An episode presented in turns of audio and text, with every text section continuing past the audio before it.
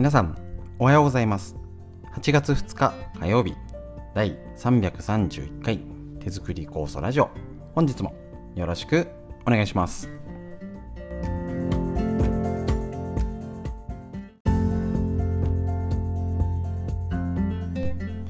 こちら手作り酵素ラジオは埼玉県本庄市にあります芦沢治療院よりお届けしております。私の母親が手作り酵素を始めて35年ほど経ちまして北海道帯広市にあります十勝金星社川村先生が発案されたこの手作り酵素いろいろあるんですけど強根を入れてお砂糖を1.1倍で仕上げに海の精を入れる手作り酵素こちらを、えーと、家族で長年愛用し、えーと、と治療院ということで仕込み会ということでやっておりますので、ぜひぜひ、えーとですね、体の状態、えーと、一緒に勉強していきましょうっていうのでやってるんですけど、コロナの状態でやり方をね、挑戦中で、この耳から聞くラジオ、ね、本上に来なくても学べるということでね、あの情報、直接会うのが一番間違いないんですけれども情報だけだったらお届けできることあるんじゃないかと思いましてこちらラジオ少しでもお届けできたらなと思います。またなかなかねお会いできない方もいらっしゃるので、えっと、少しでもね、えっと、コミュニケーションということであのお互いこうやってつながって、えっと、安心感大事かなと思いますのでぜひぜひ一緒に勉強していきましょう。ということで本日も、えっと、フリーのお話脳を元気にすることそしてみんな知りたい東洋医学の知恵を一緒に勉強していきましょう。本日も短い時間ですけれどもよろしくお願いします。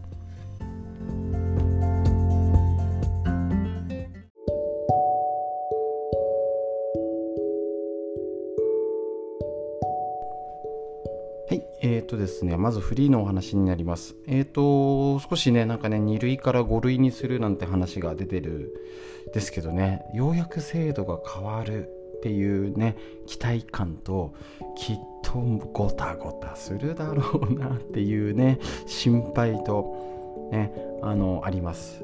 どうもそういういろいろのシステムって結局この3年間って変わりました？極端に。あ細かい変更はあると思うしもちろん政府だけじゃなくて他で機関だったり関係各所の方、ね、病院関係の方もとっても一生懸命最前線で頑張ってくれてると思います。ただいろいろがうまくいってないんだかなんだかでどうもそのねえっ、ー、とワクチンもなんか心配だしそのワクチンのやっても制度も心配だし結局行動規制っていうことで気をつけましょう。自分で手洗いうがいしましょう。ってしかやってないんですよね。そうなんですよね。だったらね結果論で言えばアメリカみたいにちゃんとワクチン打った人だけね、食事飲食行けて普通に飲食がやれたりとかすればよかったんですけど飲食店にしかお金がいかないとかね。で今なんかね、あのー、この第7波になってあのお客さんが遠のいちゃってあの協力金でもあればって言ってるけどね申し訳ね他の、ね、飲食店以外の方から見たらねあのふざけんなみたいなことが ありますしそれいう声だってね一部かもしれません。おそらくちゃんとね飲食店でもやこのコロナ禍でやれることやったりお客さんとのつながりをやってた方は減ってないと思いますね。一時的に減るとは思うんですけどちゃんと挽回したりまた行こうってなるはずです。安心しましょう。で、えっ、ー、と、その2類だの5類だのごたごたするときに、えっ、ー、と、結局、普通に病院行くようになって、でじゃあ3割負担ですよって言ったら5、6千かかるらしいんですよね。びっくり。中等症で入院したら80万。重症者だったら150万だったっけな。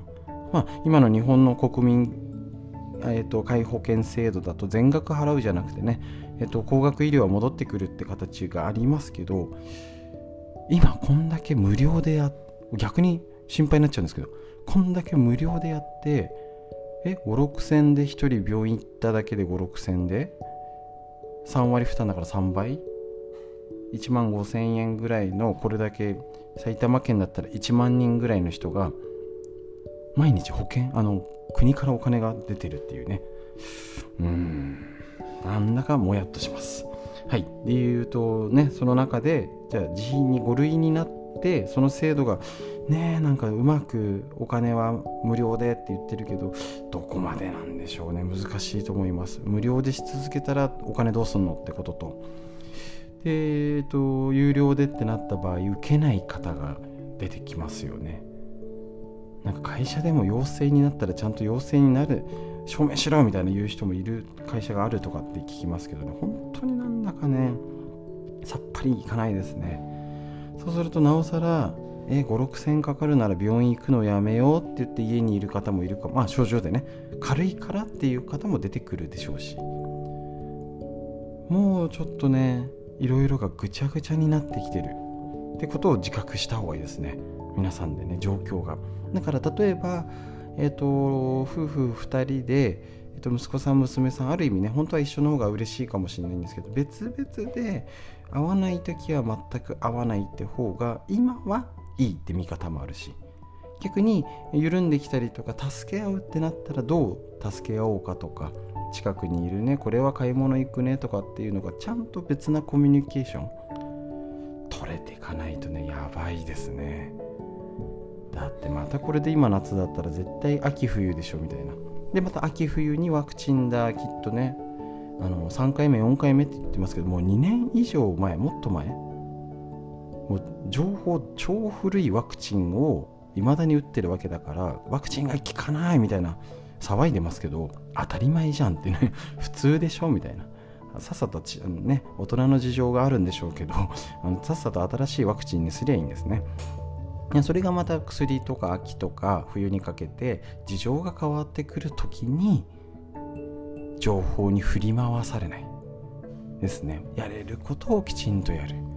えー、こうだったのああだったのってもうなんか予想できません？なんか。申し訳ないけど今のえっ、ー、とね、政治に期待期待しちゃダメっていうかなんて言うんでしょうね。特定の団体云々じゃなくてなんか期待値は薄いしああ助かったなっていうもちろんねあのうちなんかも子供手当とかいただいたりしてるんですけどじゃあねみんなの全員が喜ぶ政策って無理なのは分かっていながらもああコロナでこんなにあのやったやってるんだからねうちらも頑張ろうみたいな感じには残念ながら思ってる方は少ないんじゃないかなと。まあ、それは制度的な問題と全体としてやれることの限界ももちろんあるので、えーと、それから、ね、導き出される答えは結局家族や自分は自分で守るしかないと。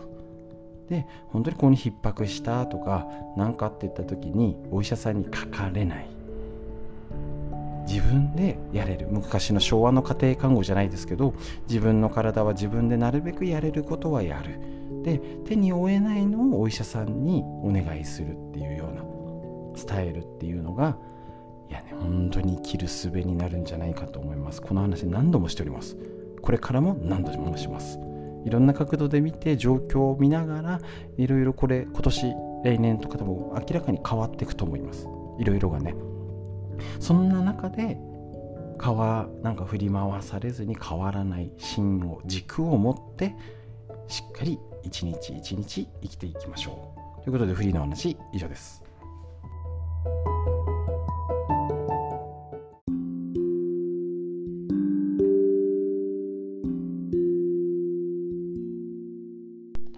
続いて脳を元気にするこちらのコーナー40歳から始める脳の老化を防ぐ習慣和田秀樹先生のディスカバリー研修よりこちらの本からご紹介。ということで、えー、とこちらですね。40歳50歳働き盛り子育て世代がしっかり、ね、これから衰える脳を衰えないように。もうねあの仕事したりなんだりうつんだ自律神経が増えてます。気をつけましょう。もうだいぶ前に40になっちゃってる方はですね今くたびれてるところコロナでよりくたびれてっちゃうところ急に明日ボケちゃってあのね、家族の名前がわからなくなるなんて人はほぼいません。ね、70歳、80歳で急に明日からみんな歩けなくなっちゃうって急に来ないんですね。今、衰えてるところ気づかない、もしくは分かってないで衰えてるところ分かってますか？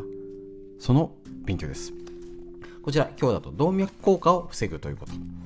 動脈硬化は脳梗塞や心筋梗塞など生命の危機に関わる疾病に直結します脳以外の部位に動脈硬化ができた場合はコラテラールと呼ばれるサブの血流路ができてまああのバイパスですね。もう一個経路ができてそっちでね経由ができるっていうすごいですよね。昔は分かってなかったんですこの辺のがね。しかし脳の血管は非常に細くその一つ一つが脳の小さな部位に血液を供給しているためサブの血流量が形成さあこれ脳以外の場所ですね。そうそうそう。で、えっと、形成されにくい血流の悪化。で結局この血流が止まっちゃったら脳だと脳一血脳梗塞とかっていう状態ですよね。で脳の動脈硬化は自発性の低下。要は脳の血流が悪くなっただけでも何もしないでぼーっとしてるって言われたり結構認知症と間違えられることもあるみたいなんですね。はい。で、えーと、そこまでひどくなくても仕事の上でのイニチアシブが取れなくなったり。言われたことをやっても自分からは何もしようとしなくなると積極性ね、リーダーシップだったりいろいろこう発言したりとかができなくなってる。その結果会社員生命社会的生命まで危うくすることもあります。ってことなんですね。40歳を超えてなんとなくやる気がなくなってきた。何かを始めることが億劫だってなったら脳の動脈硬化要は脳の血流が悪いって見方。ねあのちょっと気持ちがねあの今だと情報が増えてるので少し自律神経かなうつの傾向があるかなとかって言ってもうはいうつの診療内科うつの薬っていう選択肢じゃなくてねあの血流が悪いって言ったら血流を良くする薬よりも他にやること先にあるでしょみたいなことです。そう。だから結局、えーと、このコロナで運動不足で人と会うのが減ってああ嫌になっちゃってるなって言ってどんどん老化していくのをさっき言ったすぐに今あの、旦那さんのことを忘れちゃうとか今どこにいるかわからなくなるってことはなくても脳の血流が悪くなってぼーっとしたり自発性元気がなくなったりなんかやる気がなくなっちゃってせっかくじゃあ、えーと、今度落ち着いたらどっか行かないとかって言われてもああ私はいいやってなっちゃうところってことです。そこをほっとくのかいやいやちょっとやれることとしてもしかしたらねっていうのはもちろんこれって個人自分だけじゃ気づきにくいし家族友人とかでチェックし合えるっていう環境を作っとく。もういつになるか分かんないし分かりゃしないしお互い様じゃん。だからそういうことが逆に誘いっこしようよとか。ねなんか新しいことやってみようよみたいな。ねえねえこれ新聞で見た？とか。雑誌でこんなん載ってたんだけ？どみたいな仲間と一緒にいる。そういう選択ができます。普通ボーっとしてたら何も考えずに一日が終わっちゃいますので是非考えて今の環境を作りましょう。以上です。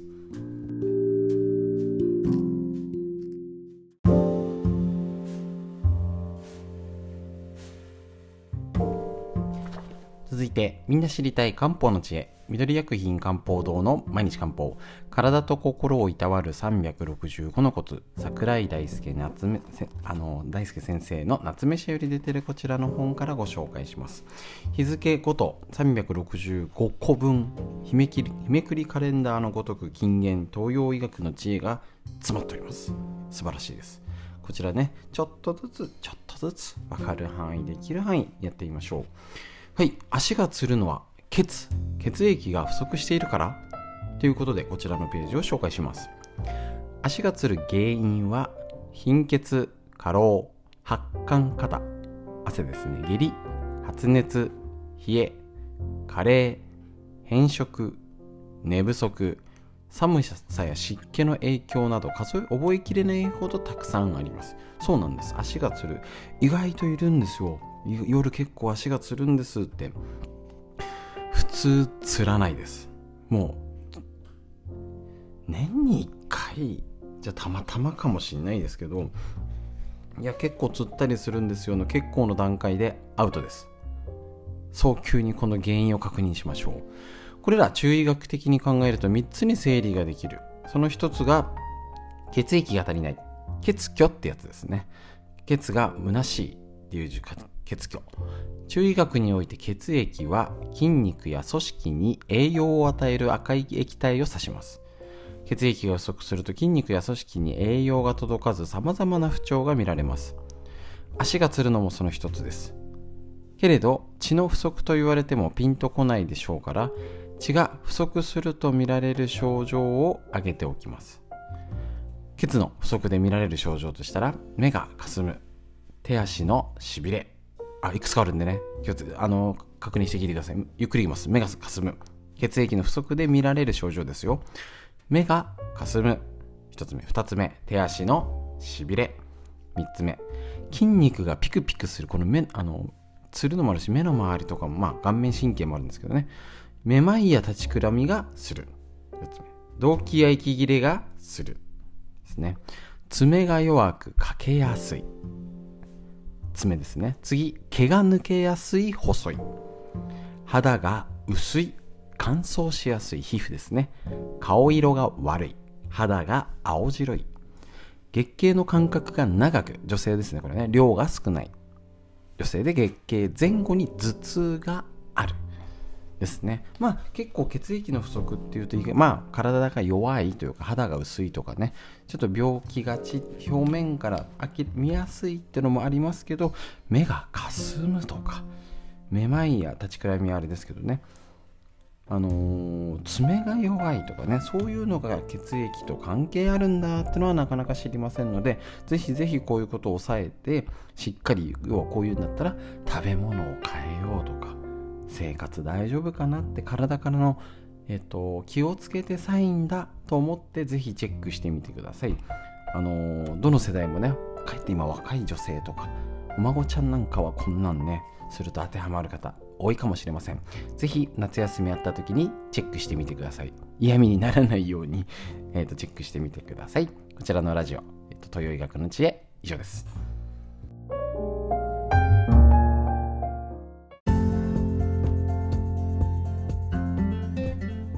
えっ、ー、と、前日より、えっ、ー、と、ヤフージャパンとか天気のやつ入れてるとね、もう外出が危険です、本庄市40度いきます。もうその G 見ただけで嫌になるし、あのー、エアコン省エネ温度じゃね、上がってっちゃうんですよ。もう朝30度ありますしね、あのー、味噌汁傷みます。本当に。あのー、朝ご飯食べてお昼にちょっと他のもの食べたりして出しといたらもうダメです。だから火つける習慣にまあもう昔からあるんですけどね。やばいです。コロナだけじゃなくて熱中症。もうしっかりエアコン使ってしっかり水分とって気をつけましょう。ということで、えーと、と空を見上げて上を見上げてしっかり深呼吸です。息吸って吐いてふもう一回息吸って吐いて素敵な一日が始まりました。皆さんにとってより良い一日になりますように。本日も最後までお聴きくださいましてありがとうございました。